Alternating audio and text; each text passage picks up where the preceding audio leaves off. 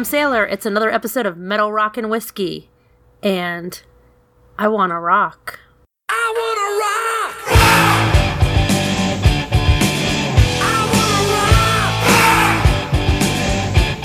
I want to rock. I wanna rock. I want to run. Rock! Hey, new listeners out there.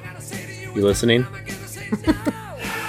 Sometimes on this show, we compare two albums from one artist against each other, discuss, argue, and debate the merits, and in the end, only one album or artist will reign supreme. That's right, Jake. Say it, Ed. And guess Say what? it. Tonight, we are doing exactly that. It's a typical episode. Ah, damn! Dun, dun, dun. Tonight, we'll be discussing Twisted Sister and battling the albums Stay Hungry and You Can't Stop Rock and Roll. It's true. You can't stop rock and roll. So fuck you for trying. Hey, you guys. Where the hell is Matt? Does anybody know? Where He's is. Matt? I don't know. Where Where is he? Jake? Is he out saving knees or? Well, Sailor, you recently uh, recorded an episode with Matt's wife. Did she mention that where he might be tonight? Yeah. Actually, I wasn't going to bring this up, but I think I might. I think I might know what's going on. So Do tell. he um I've recorded a couple of episodes of our new show, Pretty Good for a Girl, with Mrs. Whiskey Obsessor Jenny. And um, she does such a phenomenal job. Matt was like, you know what? I'm just going to have to retire. I'm just going to have to hang up my podcasting boots because Jenny is No just way. that good. So, Oh, so we're we're gonna have Jenny on then. Works for me. Sorry, Matt. No, I didn't mean that. no, I'm just kidding. Matt's amazing. I don't know where the hell he is. Who actually knows where he is? I thought maybe uh, I, I didn't I didn't hear from him on this, but uh, you know I assumed that he was probably uh, out hunting all the Florida stores for the new um, uh, Conor McGregor whiskey because it got such rave Hunting? such rave reviews. Yeah, just walk down to your local Walmart, and I think you could probably find a few on the shelf. Boom. oh shit.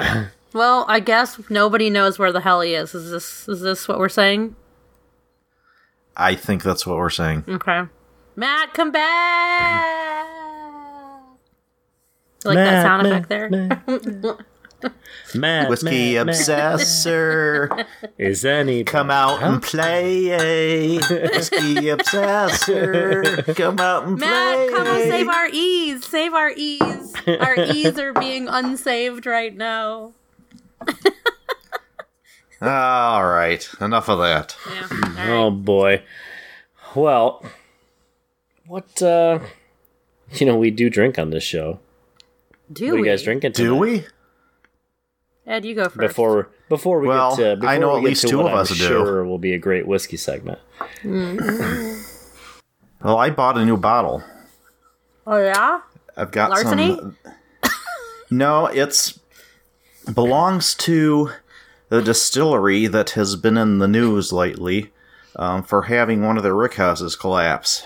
Uh huh. Barton Distillery. It's their very old Barton bottled in bond, Ooh, I love that stuff. and for twenty one dollars, you can't go wrong. Nope.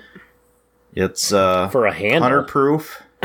no, actually, this is a seven fifty. So they must be creeping up in price. But uh, yeah, you got to pay pay for the the new uh, new work house, I guess. Yeah, that was uh yeah, I like it. It's it's very good. It's a it, it it's a great um, everyday bourbon just to keep on your shelf. Oh yeah. Yeah, good stuff. Yeah, that's that's you- another one of those just like the Heaven Hill that where the bottled and bond is uh exceptionally better than than its uh counterpart. Uh Although the ninety proof I did have, the ninety proof is good too. Yeah, w- back when it was still because that used to be uh, a six-year-old too, and now it just says six crafted or something like that on it because they got sued for that. You guys remember that? I do. No, I don't. Yeah, they uh, they went through a big lawsuit because they uh, they didn't change anything about the graphic on the label other than uh, I mean they kept the six and everything on there, and then they just dropped the years off and left the word crafted and uh, yeah they got they got sued for uh, it, it was um, like deceiving the public or something like that. It's a Yeah, big this deal. one says Yep, crafted. six crafted on the top there.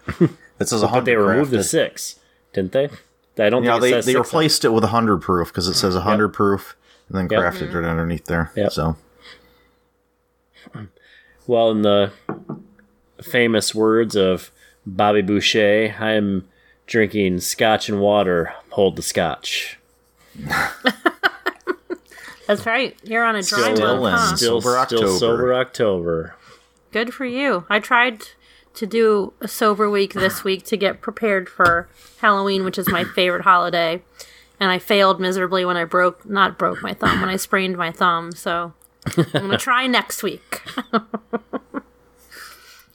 right, Give it a well, shot. I Try not to hurt yourself. I guess I'm going to do the whiskey segment now. Let's hear it. Are you guys ready? So just remember that the kids are back. The kids are back. Oh, watch out. The kids are back. All right, so little bit of a difficult time pairing a whiskey with this band, the band in question tonight. So I, I I went could see that. a few different ways. Like, you know, do I do like a bar band pick? Like, what's a you know like a good just bottom shelf like. You know, something that's decent enough, but still a well whiskey in some places, or would be a well whiskey to us. Um, do I do I base it on match it with the character of Dee, who for me is Twisted Sister.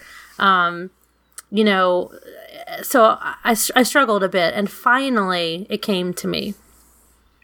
I had been lucky enough to find out about a whiskey that was being that was released last year. I knew it was coming for a while. I actually um, had one of my friends um, in Belgium try and find it. He found out that it was readily available in Germany. My cousin was living in Germany at the time, her and her husband. And um, so she uh, ended up getting me a sample of it. I didn't get a whole bottle of it, but I got a sample from the whiskey, a whiskey society that is in um, Munich. So she sent me the sample. I was super excited. I intended to buy a bottle. Never did it. Um, I should probably buy a bottle now if I can find one, which I probably can't. I chose to pair Motorhead whiskey with Wow. the topic tonight. And there's a very important reason why. So, this is a Swedish single malt, and um, it was released sadly after Lemmy passed away. It was released in 2017. He did help choose the casks, actually. The band was there, ch- chose the casks, were on site, um, had a big hand in deciding what barrels would go into this bottle. Um, it comes from the uh, distillery, which is world famous. Um, it's been aged in bourbon casks as well, and some of the casks were finished in Oloroso. Uh, sorry, some of the whiskey was finished in Oloroso cask for six months. So you've got a blend of some ex bourbon barrel finish and some Oloroso sherry finish, which led to a very interesting whiskey, to say the least. So, um, Motorhead had a big hand in helping Twisted Sister actually make it in the industry. They um and we'll get into this a bit more in the discussion, but um they were pivotal in getting um getting them some exposure the band in England because that is where um that's where the band got its start first as far as labels go and major touring. Uh, as a matter of fact, the band was on a te- British television show, um, and they got a chance to play live, and they actually had Lemmy come on stage with them and um, basically vouch for them, and that was kind of all you needed at the time for British rock rock and metal fans. So that's why I chose this whiskey. So, since this is a collaboration with a fantastic distillery and a fantastic band, I thought it was also a great collaboration, a fantastic whiskey with a fantastic band and two fantastic frontmen. Is kind of how I see this. So, just to give you guys, so I went back, I looked at my old notes, I looked at some notes online to compare um, I don't know if we've ever talked about this on the show, getting samples versus getting a whole bottle, how sometimes that is not a great way to taste a whiskey. I don't know if we've ever talked about this. Not in that uh, respect, I don't think. So, um, oftentimes, depending on the size of your sample, it just isn't enough for you to spend enough time with it. It's never enough. Well, it's of course it's never enough. well, well, some samples it's plenty enough. Well, it depends on the that's it depends on the sample. Um, but sometimes you're just you don't have enough to revisit it. I am Yeah. the type of person that has to let it sit in my glass overnight. I have to um, add a little water to some of it. That I'll do it neat. I'll do it with some drops of water. Um, depending on the proof level, I might even put like chip an ice cube and stick it in there, just a little chip of it. Um, I, I definitely want to taste it at different times of the day, before eating, after eating. And you know, you can do that with a decent sized sample. It just depends. My sample was a little too small. Um, so I wanted to read um, from other reviewers that I trust what they thought of it. And we were actually all really close, so that made me feel a little bit better about it. Um, so, uh, so yeah, so this whiskey um, is 80 proof. Um, like I said, it was uh, it was made in Sweden. Um, and uh, the what I got from it was right away I got vanilla and dried fruit and I got tarragon and I got lots of barrel up front. And then as I spent a little more time with it, as it um, sat on my tongue a little bit longer, um, I got a little bit of the bourbon in there, which I'm sure was boosted by the Oloroso sherry casks as well. Then I started to get the raisins um, and I started to get spice. It is not, it did not taste to me like a single malt or a malt whiskey at all, and I'm assuming that's because of the being finished in two different types of barrels. When I when it was finishing through, I got a lot of dried fruit. Um, again, that that um, the spiciness came back. Stone fruits, lots of dark raisin, and allspice was in the finish. So it was um, interesting, a little bit confusing, a little bit unexpected. Lots of spice, lots of intrigue that is exactly how I feel about Twisted Sister back in the day. So that is Very my whiskey pairing. I I was was curious. Excellent. That was I was curious if you were going to, because they they did that thing at their shows where they would do the take the shots till you puke. Oh god, Contest yeah, thing? Yeah. Oh man. So I didn't know if you were going to do a tequila because that's what they did. But but the first time that they did it, according to JJ, they he said that they did uh, wild turkey Yes. or tequila. Yeah. So I didn't know if maybe you were going to do uh, wild turkey or something. I was I was waiting.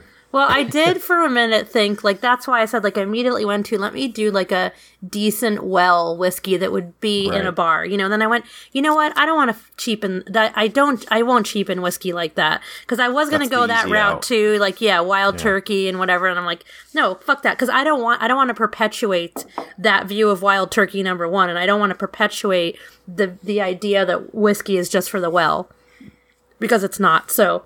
Um, so I put a little more thought into it, and the Motorhead thing came up, and that's what I went with. Very good. Very thank good you, guys. like it. indeed. Thanks, guys. All right, are we ready to talk about Twisted Sister? I want to talk. Talk.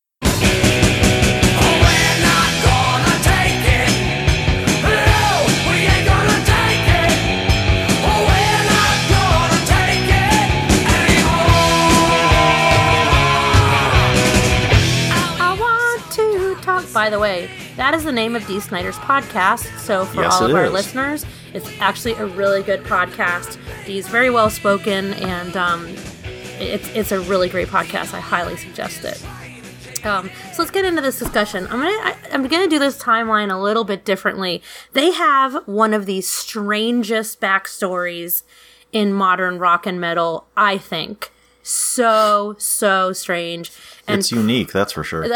probably very unexpected. I, I would imagine most listeners who don't know the full story would never imagine this is how this band came to be. Um, so, Twisted Sister is a heavy rock band. I call them now. They used to be considered a metal band. They originated in New Jersey and then relocated um, to Long Island, New York. Um, the band originally was formed by J.J. French in the 70s, and they were considered a glam band at the time. Went through many, many iterations of styles and Or wasn't the term glitter a glitter band? Glitter band. well, back then? glitter band, yeah, yeah, Yeah. Glitter. Nobody uses that term anymore. Glam. Well, glam was was this just uh was it the It was like the New York Dolls and Iggy Yeah. Pop. well Yeah. well I think Yeah. glam I guess what I had heard that uh that glam was more of a California term Yeah, because it I kind would of say- stood, I would they uh, Say this is a definite more East Coast glitter, West Coast. Now, was I- this- they was weren't a this what glam band at all, but Okay, they were real quick. called a glam band. so yeah. w- I think it was when we did. I want to say it was it was either Metallica or Red Hot Chili Peppers, and uh, I was watching. I think it was Metallica because I think it was James who said uh, because you know they were coming onto the scene right towards the end of that glam. opened for them when they were brand new. Uh, well, the word glam, G L A M, and he said it stood for gay L A metal. So There's a I didn't know lot- if that was actually like th- what No, was the term going so around, or if that was, or that was just what they called it at the That's time. That's probably what they thought it meant. But there are so many stories of how that came to be the term glam band. I don't know which one is true. Possibly all of them are true, depending on who you Yeah. were, where you were, what region you were in. But Dee has always said, and been, and and JJ as well. We've never been a glam band. They were never a glam band. They weren't trying to glam themselves up to look pretty. they were trying to look shocking. They were trying. They were shock rock. They were early well, shock later rockers. on, but in the in the beginning, it was a little different. In the beginning they were trying to look flashy but they weren't trying to be pretty. And that is Yep. kind of the difference with the glam bands um, in my opinion.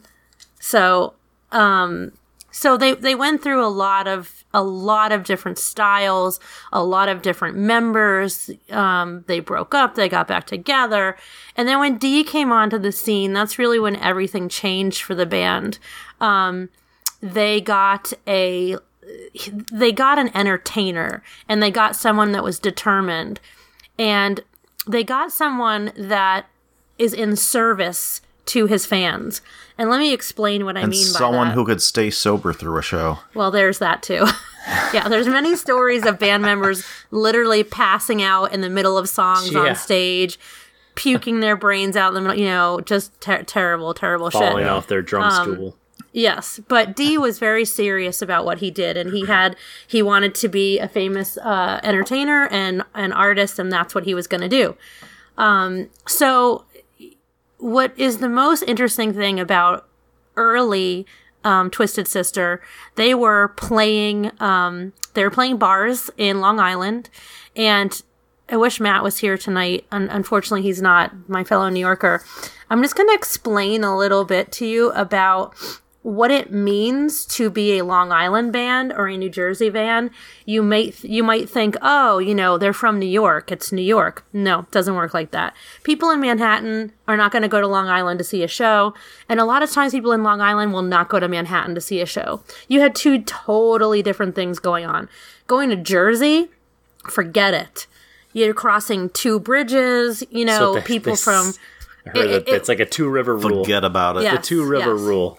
yes, You don't cross exactly. more than one river. That is correct. You, d- you and especially if you were in the city, you never left the city for anything. Maybe the beach in the summers. Um, so when when they started to really pick up steam as a bar band, they were packing in um, local bars in the New Jersey area, and they were resident bands. Now, I don't know if you guys can understand what it means to pull in a thousand pack sold out a nightclub for a thousand people three nights a week. And I mean the same nightclub, not different venues. Hmm. That means for three nights in that week in the same place, they sold out their shows. So that that means that there are so many people in the local area that want to see them, and there are so many people that want to see them multiple times.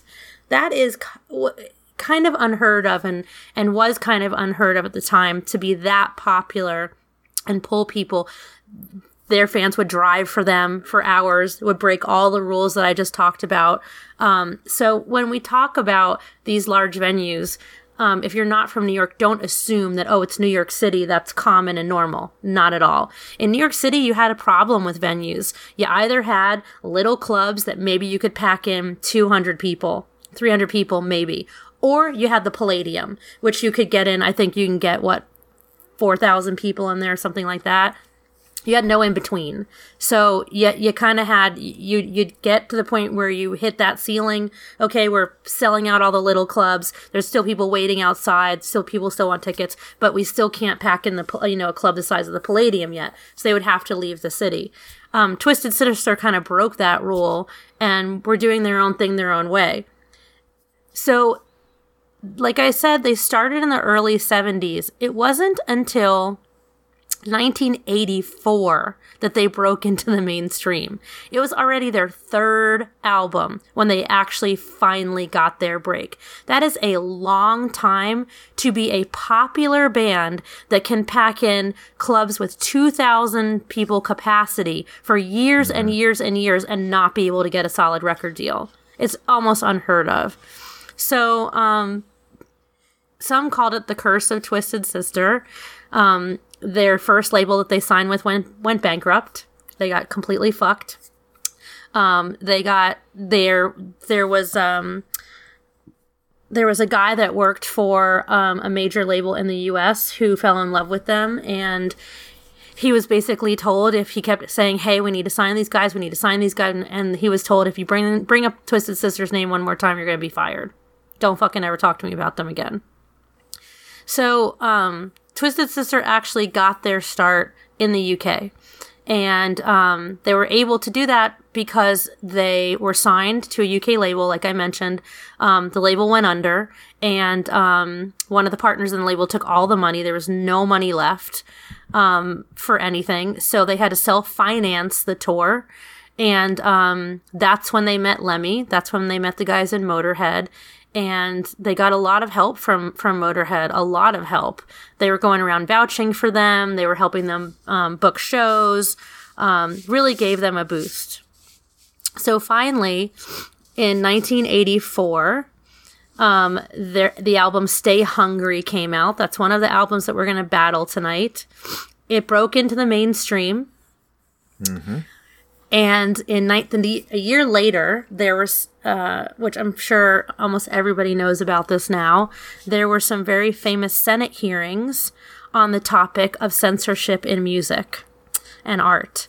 And Dee Snider was one of the people, along with Frank Zappa, that spoke out and delivered a speech, um, spoke out against the censorship. This was the whole Tipper Gore era um, this put him on center stage. You know, he was they had already uh, been a they're already an MTV band getting um, intense radio play. Stay Hungry went multi platinum. Yeah, I'm glad Um, you brought up MTV because I think they played a big part too in their success in the states. I was states. just gonna say that. Oh, yeah, big with time. um, I Want to Rock and Yes. We're Not Going to Take It We're- on yes. heavy rotation. Oh, they yeah. were the dar they were the darlings of MTV for a very Everybody long knows time. that. Everybody knows that music Yeah. video where they come busting through.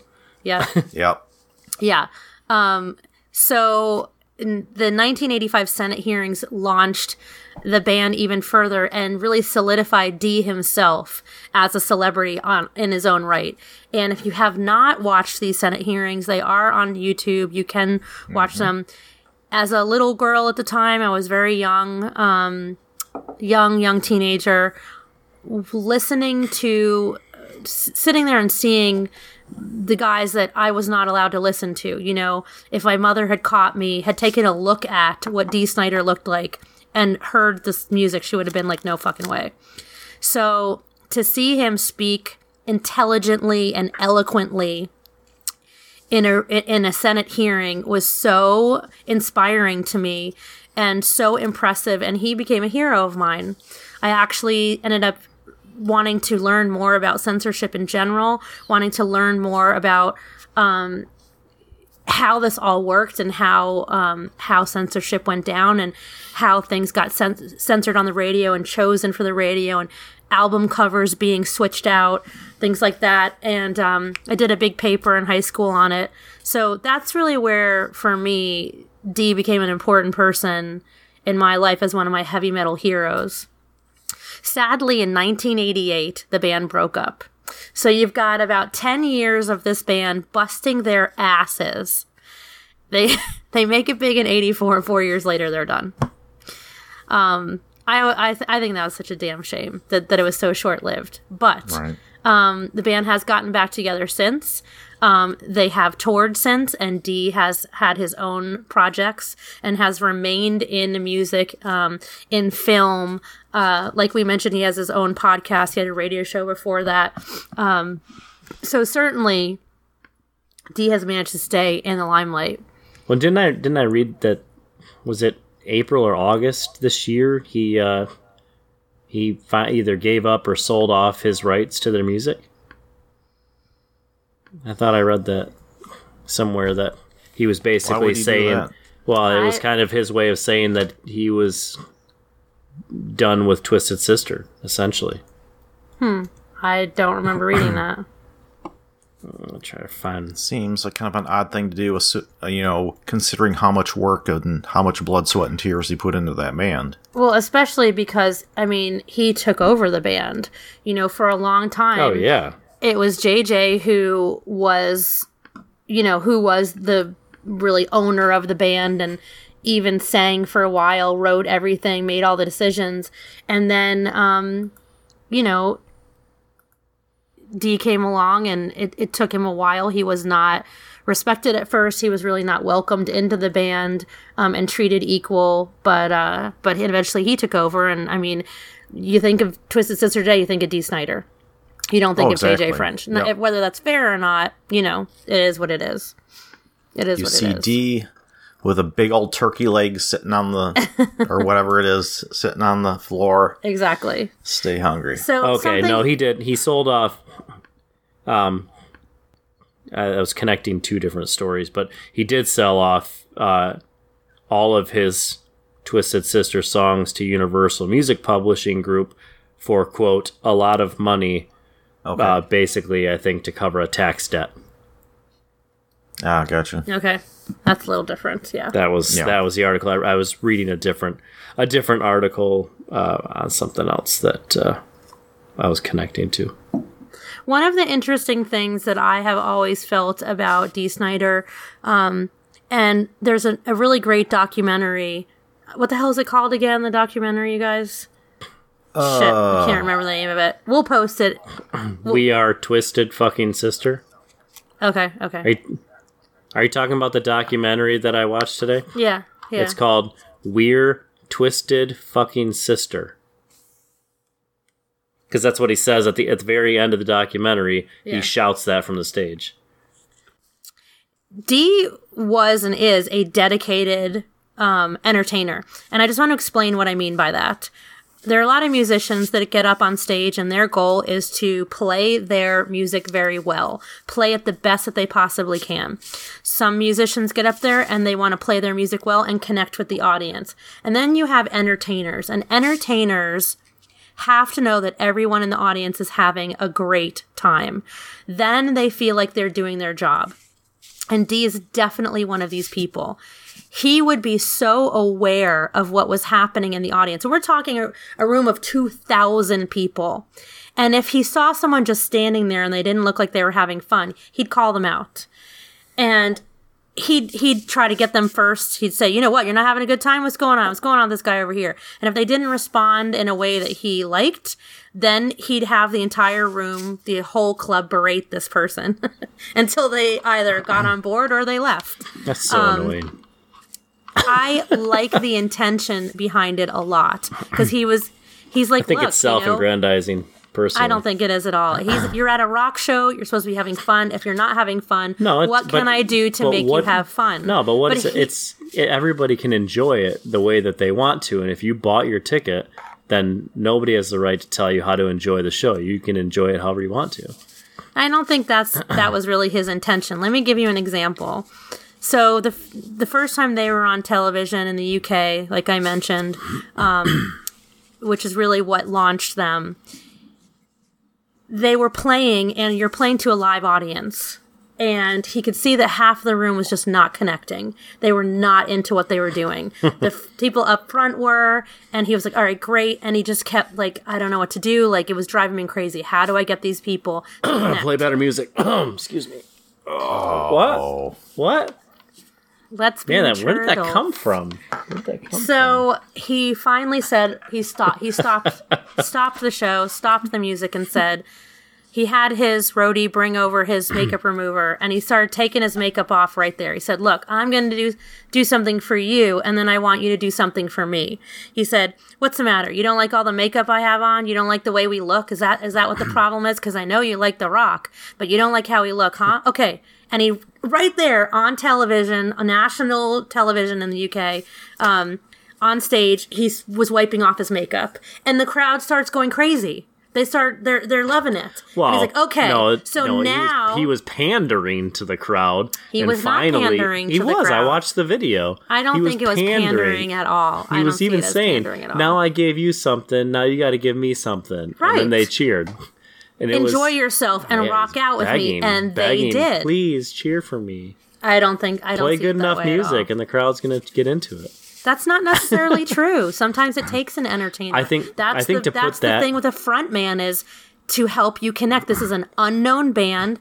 What I don't think you're realizing, Jake, is at this Well, time people to put didn't that look to like put they that did. particular concert into context that that was that was that show that their their uh what why am I their recording company uh record label that was that company that went bankrupt. But the one thing that they had already scheduled was that live broadcast that TV broadcast was the only thing that was still scheduled on the books uh, that that record label had done that they still could be a part of.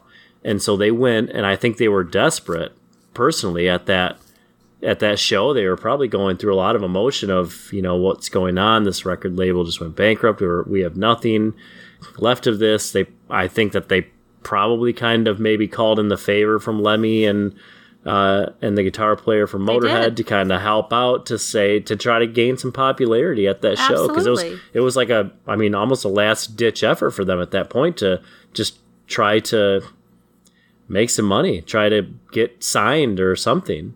Sure, and that makes you a hardworking band. That makes you smart. That makes you um, someone that understands that you got to do whatever it takes to make it, I- but yeah, I also think- I believing think in he themselves. felt some desperation. I don't see it as Stay desperation hungry. At all. I thought that was a that's a very appropriate. It uh, absolutely album title. is. Absolutely is. Yep. He knew what he wanted. This is my goal, and I'm gonna fucking get there. And I'm gonna kick the goddamn doors down on my way there. And I respect that. I don't see that as begging. I have I have jumped through hoops backwards, forwards, sideways to get gigs that I wanted in my life, and I wasn't fucking begging anybody. I worked my goddamn ass for it, and I was So- willing to do whatever it took to Okay. a point that stuck within the realm of what I was supposed to be doing. And that's exactly what he did. He found a way to connect with the audience. He understood in that moment that what they were doing was very, very on the edge. They were the Marilyn Manson of the time. Why do they look like this? What the fuck is happening? I think am they so were just confused. Kiss redone. They were not at oh, all Oh, gosh, Kiss they're not redone. even in the same- You're right. Kiss sold a lot more at albums. not at all. Not at all. They I think- not, I think they- not at all. They kiss. Look, listen to me. I this think is both bands intention. wanted to be famous to be famous. That's what they This both is the wanted to intention of Twisted be. Sister. They were freaks, and they were saying to the other freaks out there, it's okay to be a freak. Fuck those normal people. What we now call the basic bitch. We didn't have a term for that yet. If you were weird or ugly, especially ugly, you, you were unattractive, you, or that's how you felt, or, or nobody understood you, come here. We can all be weird, ugly, and, and cast out together, and you're accepted here. And that was the point of what they looked like. What they looked like was insane, and that was on purpose. Look, we're all fucking freaks, and guess what? Here's a room of 2,000 freaks, and you're accepted here. You can, you can get your freak on, and you can have fun, and we, we give you permission to do so, and we accept And that's great. you. That's and great. that that was exactly what they were doing and i think that's what was so smart about how he would address um, the crowds and his fans at his shows. And what he did on television was fuck it. You you know you don't get that that's what we're doing. Okay fine. We don't have to do that then. You're still going to want to rock out with us though.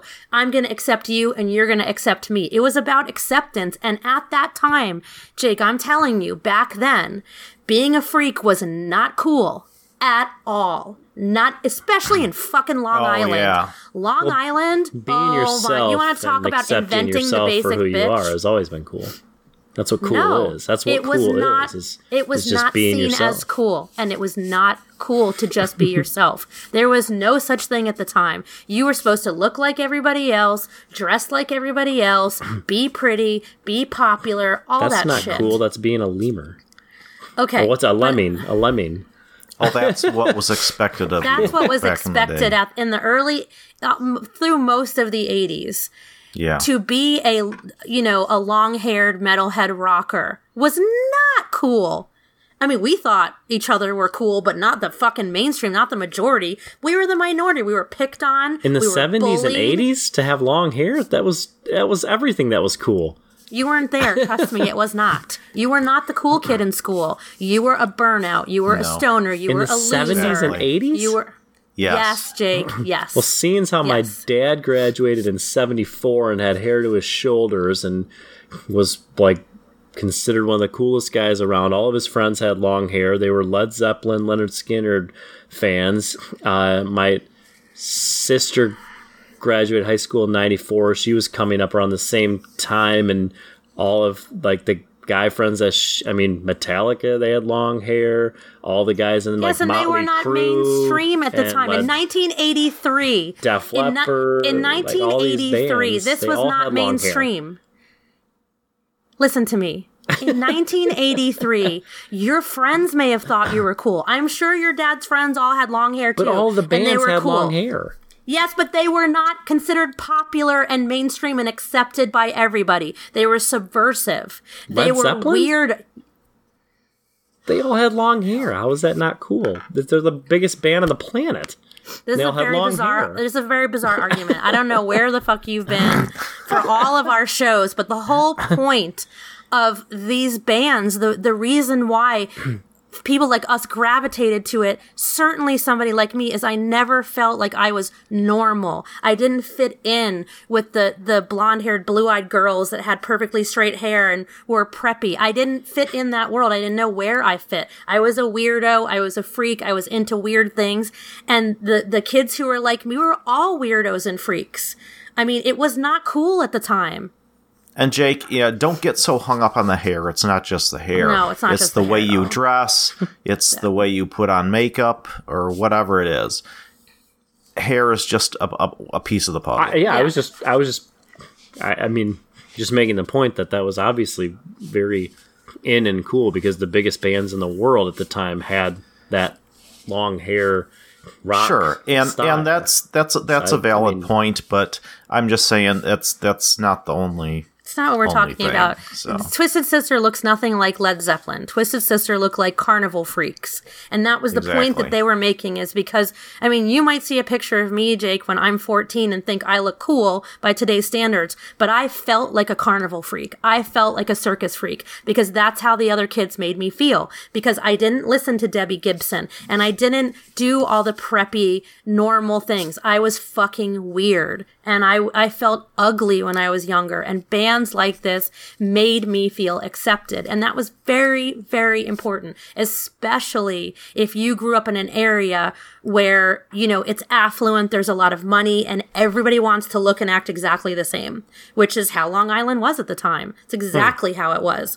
I'm not talking about living in the East Village of New York City. That's a different story. But out there, out there, I mean, these 2,000 people, it was like fucking church for them. And I think that's why they would go to their shows two and three nights a week. It was like going to church. I'm loved here. I'm accepted here. They get me. I get them. This dude standing next to me gets me.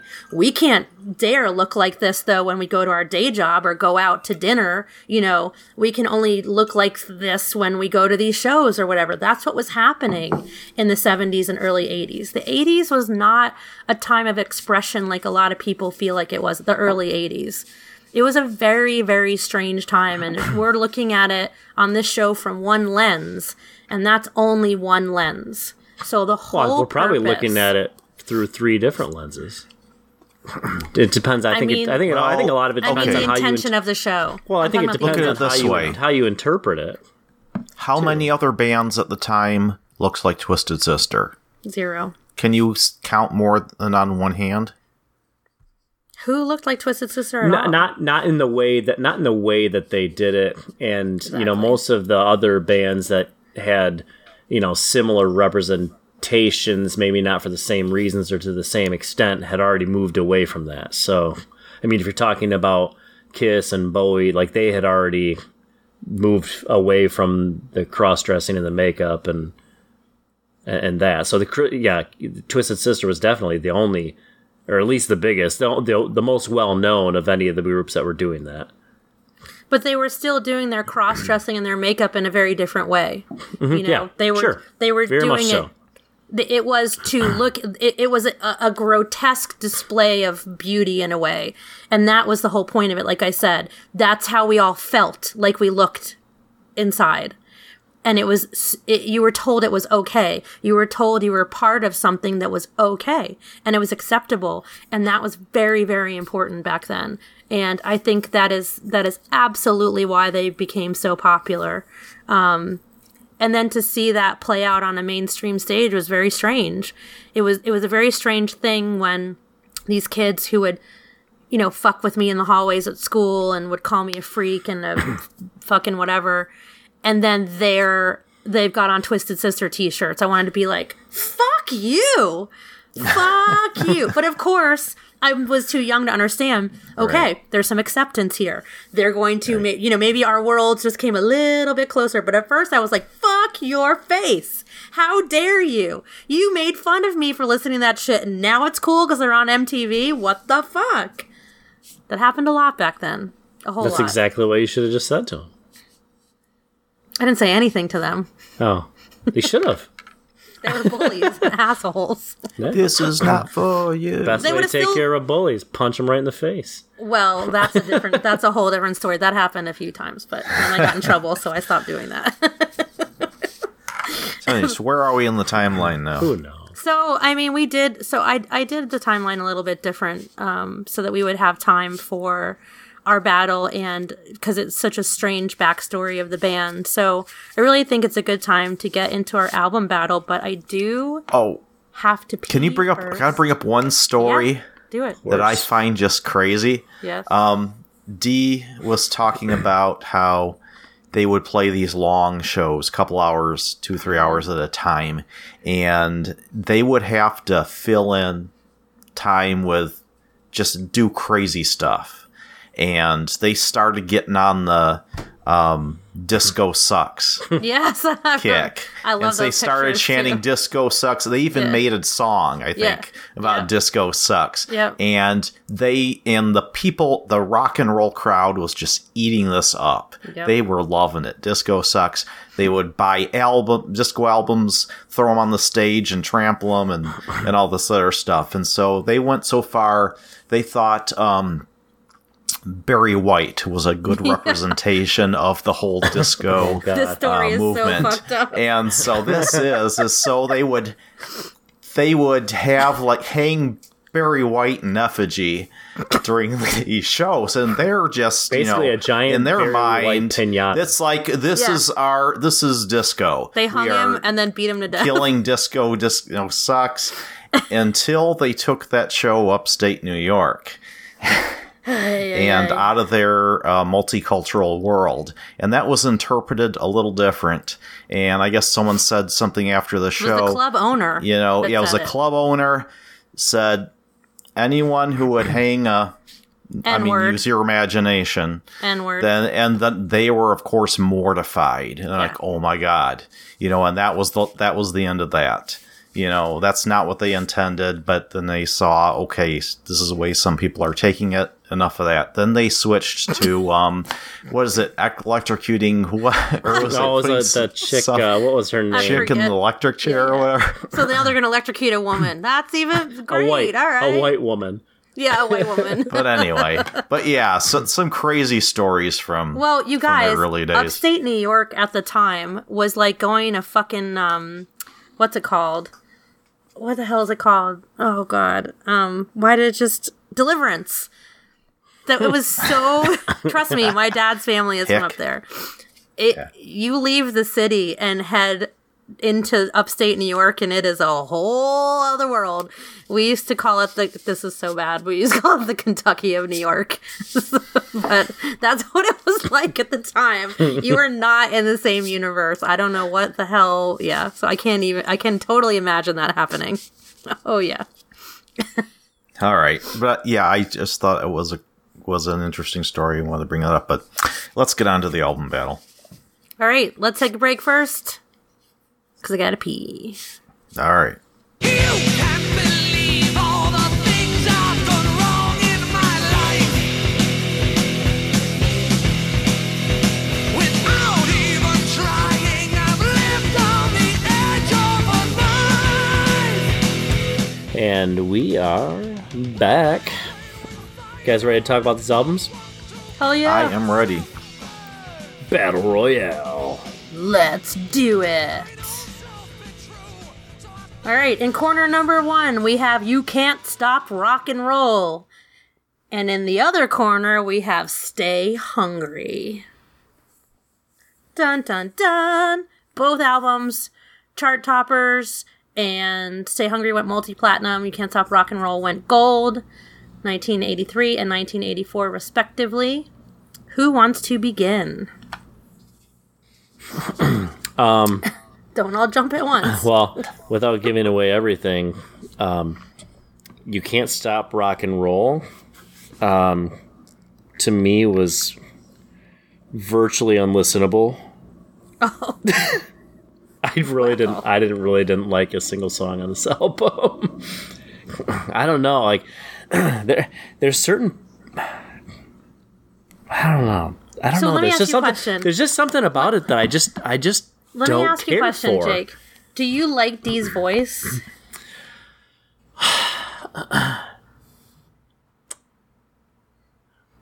It's not.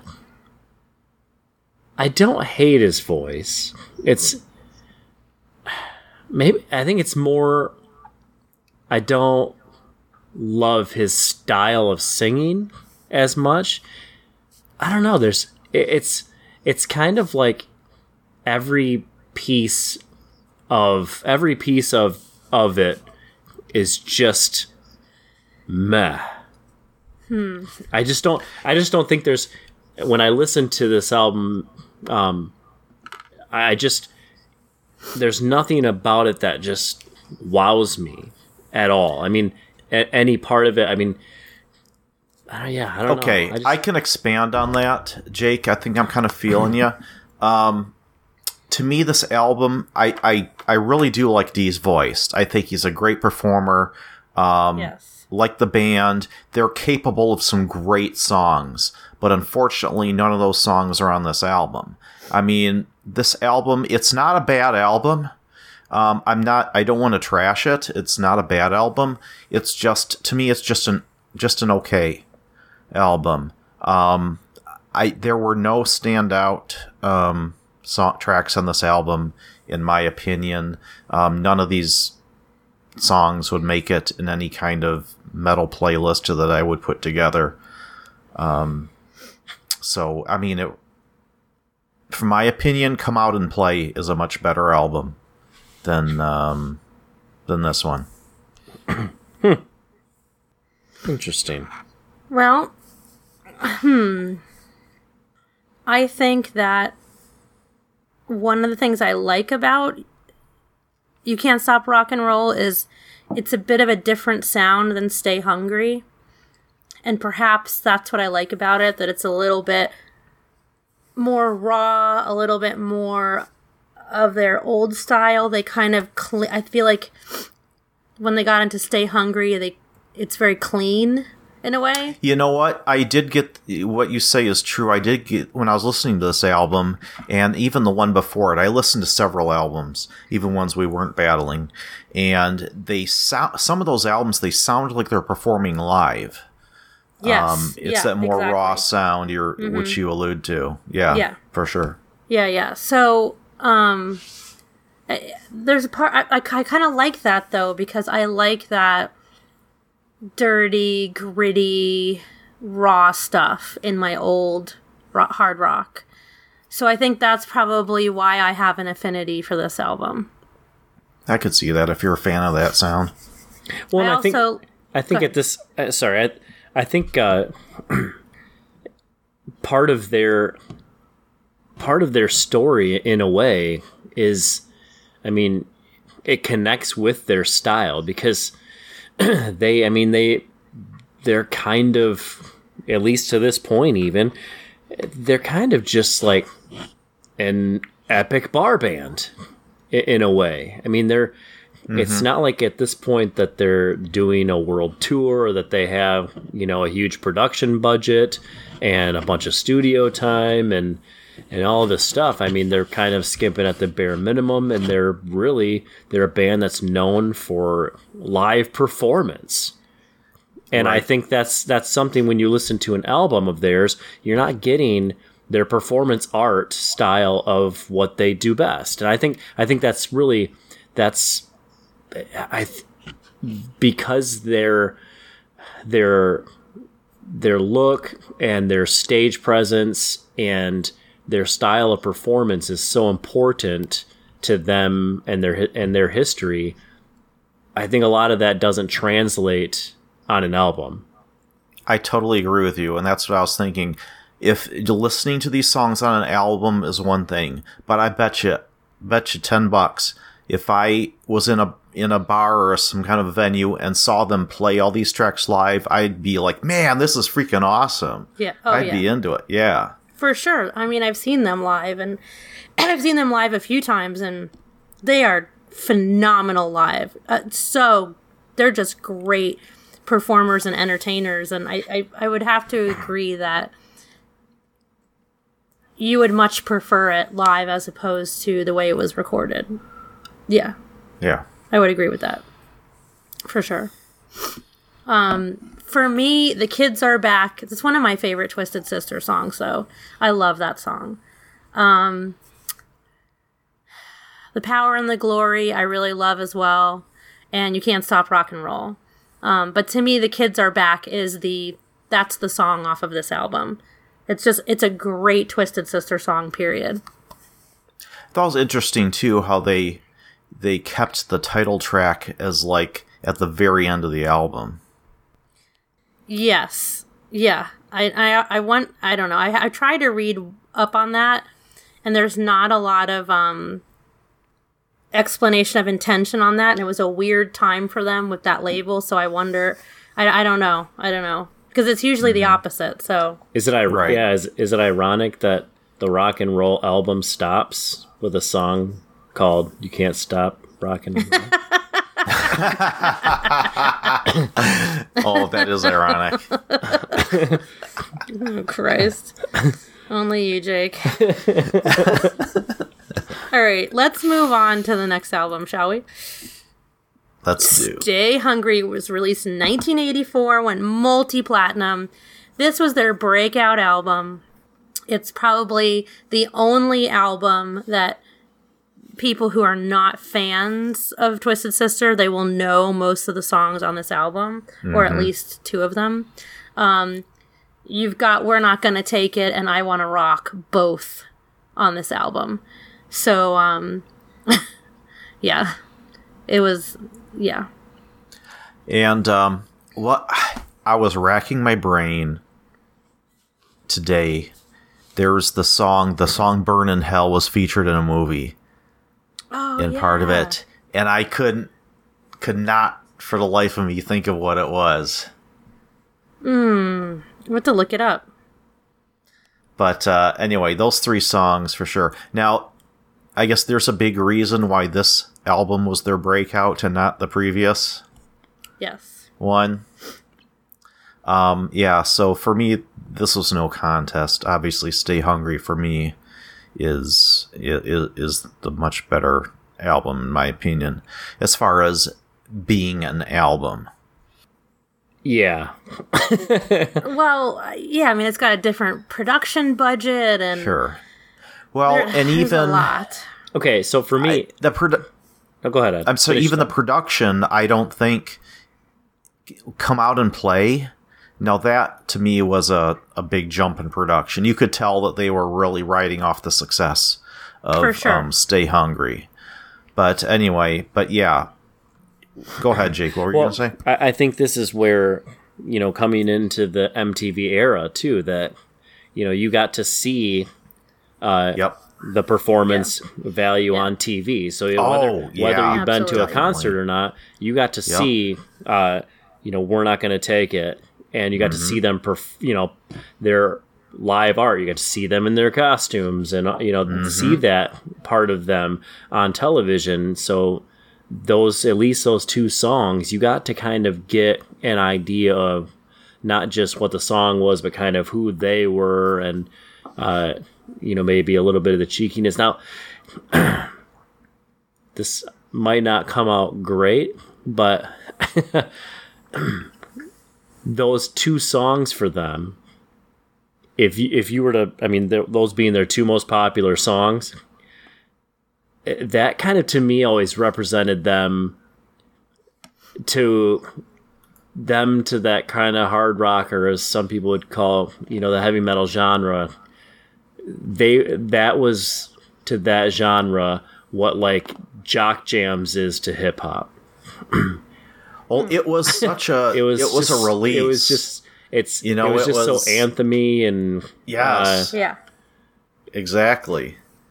yeah You know, and I think it came at a perfect time Oh God, yeah. too. Yeah, 84 You know? was the perfect time for this album to come out for sure. I mean, these these two songs are these are legendary rock anthems. I mean, who if if I Wanna Rock comes on, I challenge anyone to at least not tap their foot. You know, same with We're Not Gonna Take It. And I mean, and what kid wasn't like, yeah, we're not gonna take it. Right. Yeah, suck it. i thought the mean- music videos i've always thought the music videos were funny cheeky uh Yeah. but Yeah, yeah of course. this is this is kind of where uh, you know especially with those with those two songs where i kind of would compare them you know to to kiss in that kiss kind of had a lot of different albums that didn't all sound like you know uh I want to rock and roll all night, Yeah. party every day. yeah, Yeah. like that's kind of a, a similar representation where kiss has this like massive anthem you know super popular hit song that oversh and now again similarly i don't like kiss's music i don't really care for twisted sisters music either but i think you kind of have like a similar uh a similar setup where there's a couple of really big popular anthemy songs that really overshadow an entire catalog that doesn't necessarily sound like that. you guys kind of see the point I was making there? Maybe not. No. You don't. I don't think these two. I think this is a cohesive album, in my opinion. I don't feel. I know exactly what you're saying, and I don't feel that way about this album at all. I think it's very cohesive. Um, I don't know. For me, that I I feel like they all go well together, and it's it's. I can tell it's. Yeah, it's one sound. I don't have that issue with this album. Oh, I'm not saying it's an issue. I just mean like, not even on this album. I just mean kind of mean as a catalog altogether of all of their songs. I don't think I, I don't think those two songs necessarily represent what the rest of their songs sound like. I think they they kind of have a, a different sound to them. Maybe. I don't know that I agree. My how I see it. Um, there was the track SMF at the end. but I Sick know what that means. motherfuckers. Yeah. Yeah, that's what Yeah, they the used sick that's what they called their fans. They're fans. Yeah, they're sick mother. See, Yeah. that's exactly. Oh, that's what right, because that's what th- that was brought up in the Senate hearings. Yes, it was. Yep. Yep.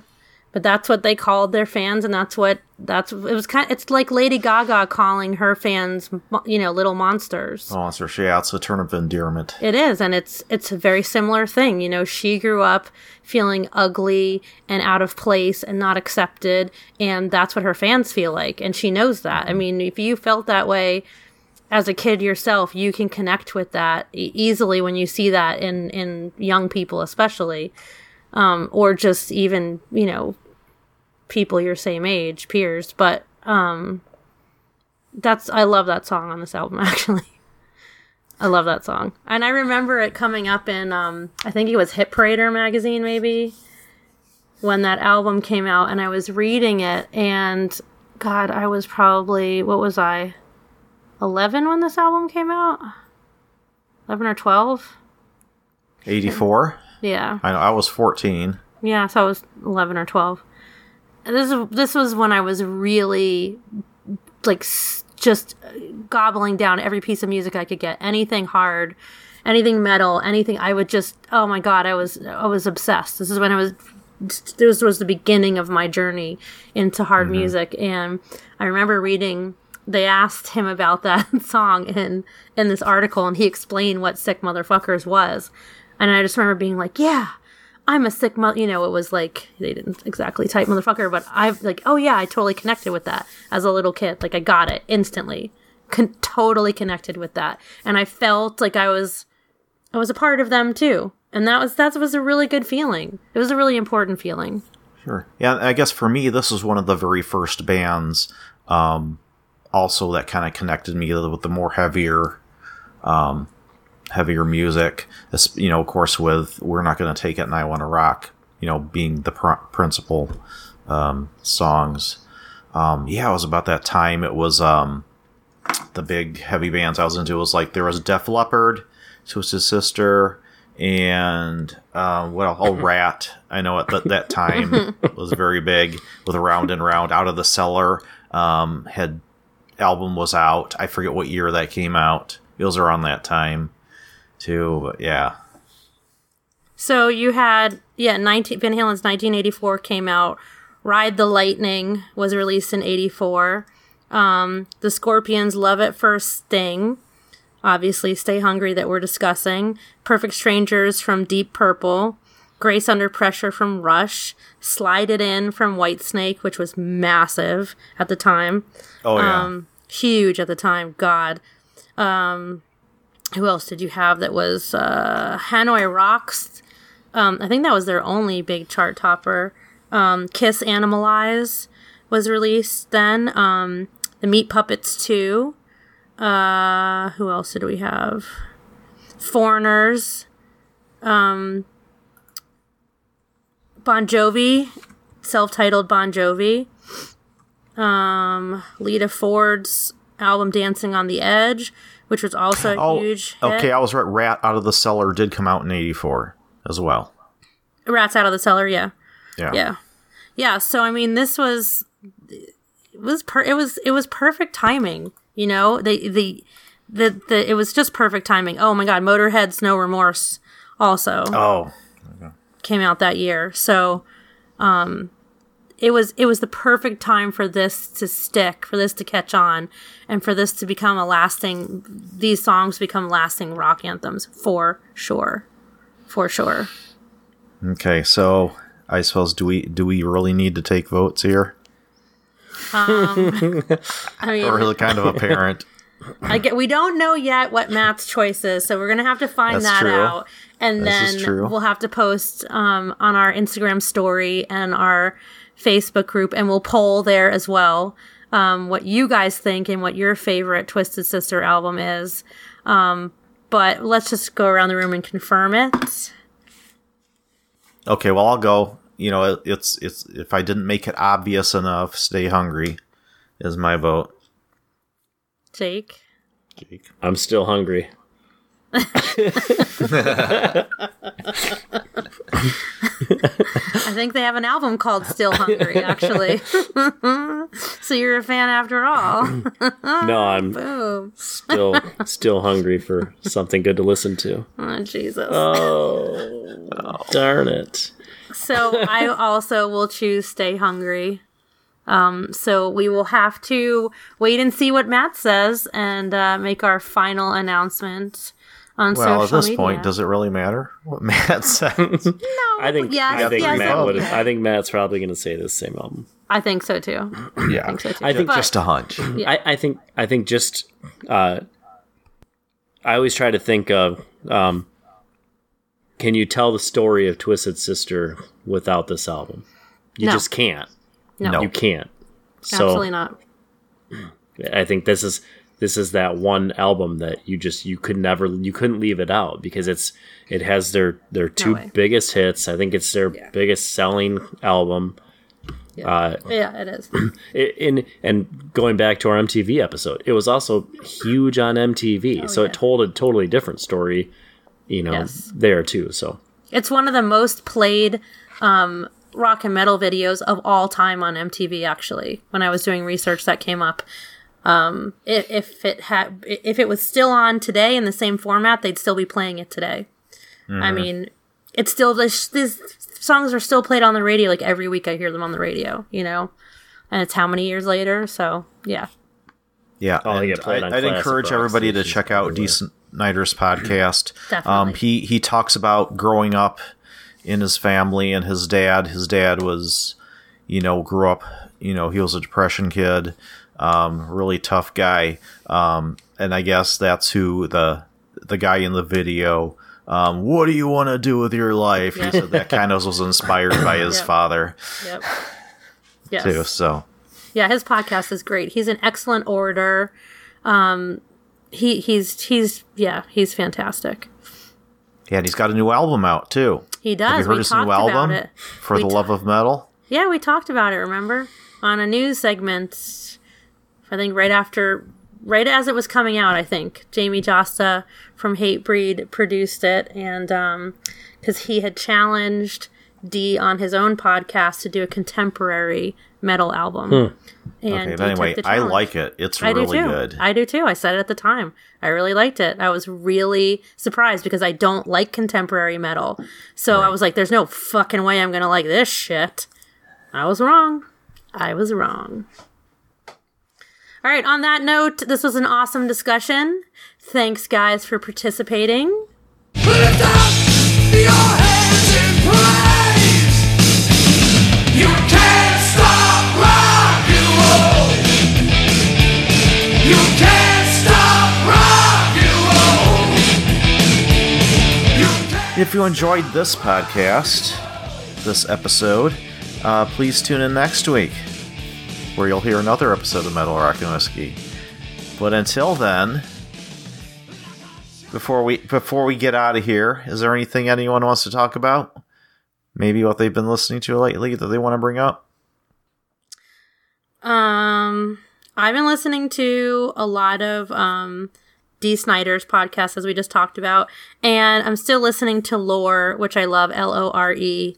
Um, It's a podcast about folklore that's just, especially, I always come back to it in the fall and winter because Halloween reminds me, oh, I haven't listened to lore for a while. So, because I like spooky things. And, um, oh my God, I wanted to ask you guys, that reminds me. Have any of you seen Mandy? The movie Mandy. with Nicolas Cage, the horror movie. no, never heard of it. Is that from like eight eighty nine or something? No, it just came just came out. What movie am I thinking of? No, okay, forget it. It just Forget came it. out. Okay. Yes, it just came Really? out. Yes. Nicolas I have not heard anything about this movie. Google that shit and watch the trailer. I do not do scary movies, okay? I'm a chicken shit. I don't like scary I like the old style scary movies. What I don't like about modern scary movies is it's disturbing and it, it's Mm-hmm. human suffering and I don't get entertained by watching humans suffer. yeah, I don't I'm do not the, into the that gore, shit. the blood and gore stuff. I don't get. Yeah, into the at all. over- People don't scare as easily. They see so much Sick. It's shocking stuff on TV and everything I know, anymore. It, it they got. I don't want that shit in my head. You know, I like I, don't need those things in my head. the psychological stuff. More, I'm more, Yeah. a, more of a thriller. Thrill. Yes, a I'm the same. movie. Yeah, or it has to be like More ridiculous like a sixth sense kind of a. Yeah, or ridiculous monsters that are so not real. It's, you know, entertaining. Um, so normally I would not gravitate towards a movie like this, but there was something about the trailer when I watched it, I just went, oh my God, I actually want to see this. It looks, and I thought, how the, how scary can Nicolas Cage be? I've always been on the fence about him. So, um, we looked for it in the theaters and it is not playing in the theaters out here. I don't know if I don't know if it made it into theaters and was pulled. I don't know if it's never going into the theaters. I don't know. It, hmm. it is I after watching it, I'm so glad I didn't see it in the theater. I would not have been able to handle it. I'm telling you right now, I would have left. There's no freaking way. We had to stop the movie about four times for me to just turn on the lights and like take a breath. Um, God. I screamed several times. I covered my eyes through a lot of it. It has stuck with me. I had a nightmare about it after we watched it, but it was so so good because it's so weird, like so weird and bizarre. But Jake, don't see it. It's gore times a no, thousand. see, I, don't do it. I, I've always, I always try my best when I watch movies. I, I will allow myself to just feel all the feels of whatever the movie is. So if if it's a, a thriller, I, I will allow myself to just get completely immersed into it and and get freaked out because I can generally just shut it down afterwards. But I like to because what's the point of you know watching a movie like that if you're not going to allow yourself to really just feel it? And yeah, I, I have a tendency to it hurts my heart. Uh, yeah, yeah. There were several Elizabeth. things. I'm coming to join you. I'm coming. I'm coming. It's finally happening. Um, I yeah. There there's heart, there's a heartbreaking moment that I was just like, no way. I don't think I can keep watching this. Oh shit, I can't do it. so, so awful. But yeah, um, if you like scary movies, if you like gore, if you like weird shit that will make you like keep breaking your brain over, like I'm still thinking about it uh, then definitely watch Mandy. If not, don't watch it. If you, oh my god, I'm still on the fence whether I should have watched it or not. I still don't know. yeah, well, myself, yeah, I've also been checking out um, Dee Snider's podcasts, um, specifically, and of course, because this show was coming up, and also, um, I wanted to know kind of a little more about him because I know we're really kind of pushing, petitioning to have him, hopefully, come on an episode when we talk about music censorship. That would be awesome. Yes. So, Dee, if you just happen to hear this sometime, we'd love to have you as a guest. It would be Would great. Absolutely love to have you as a guest.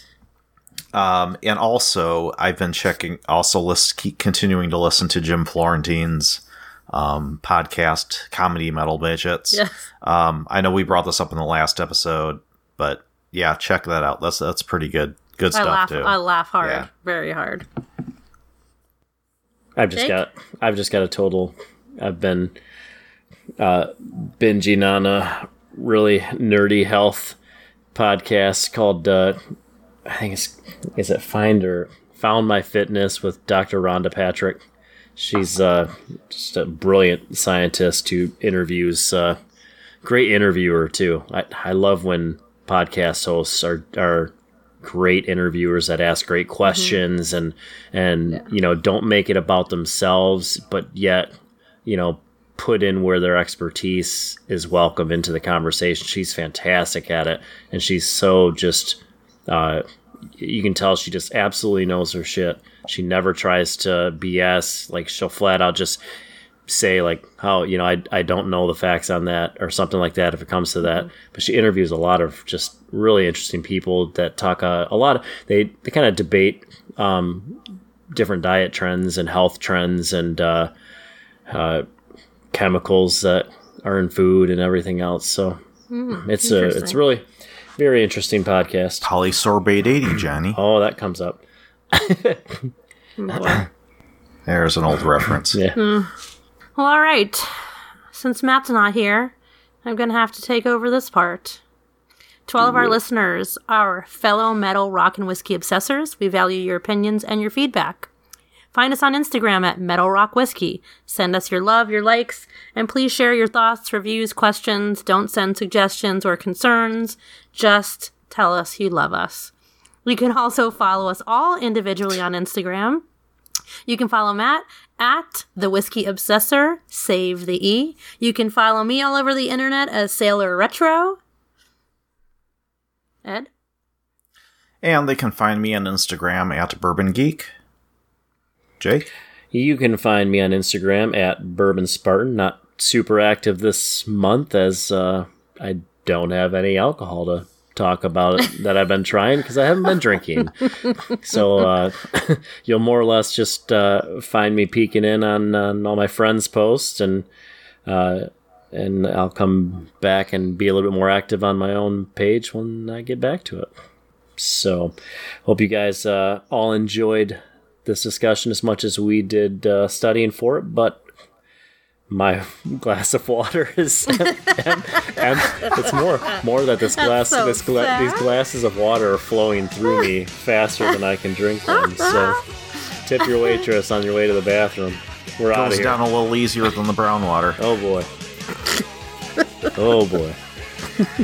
All right. Well, Dee, thank you for being one of my rock and roll heroes, and fuck you, Lars. Later, everyone.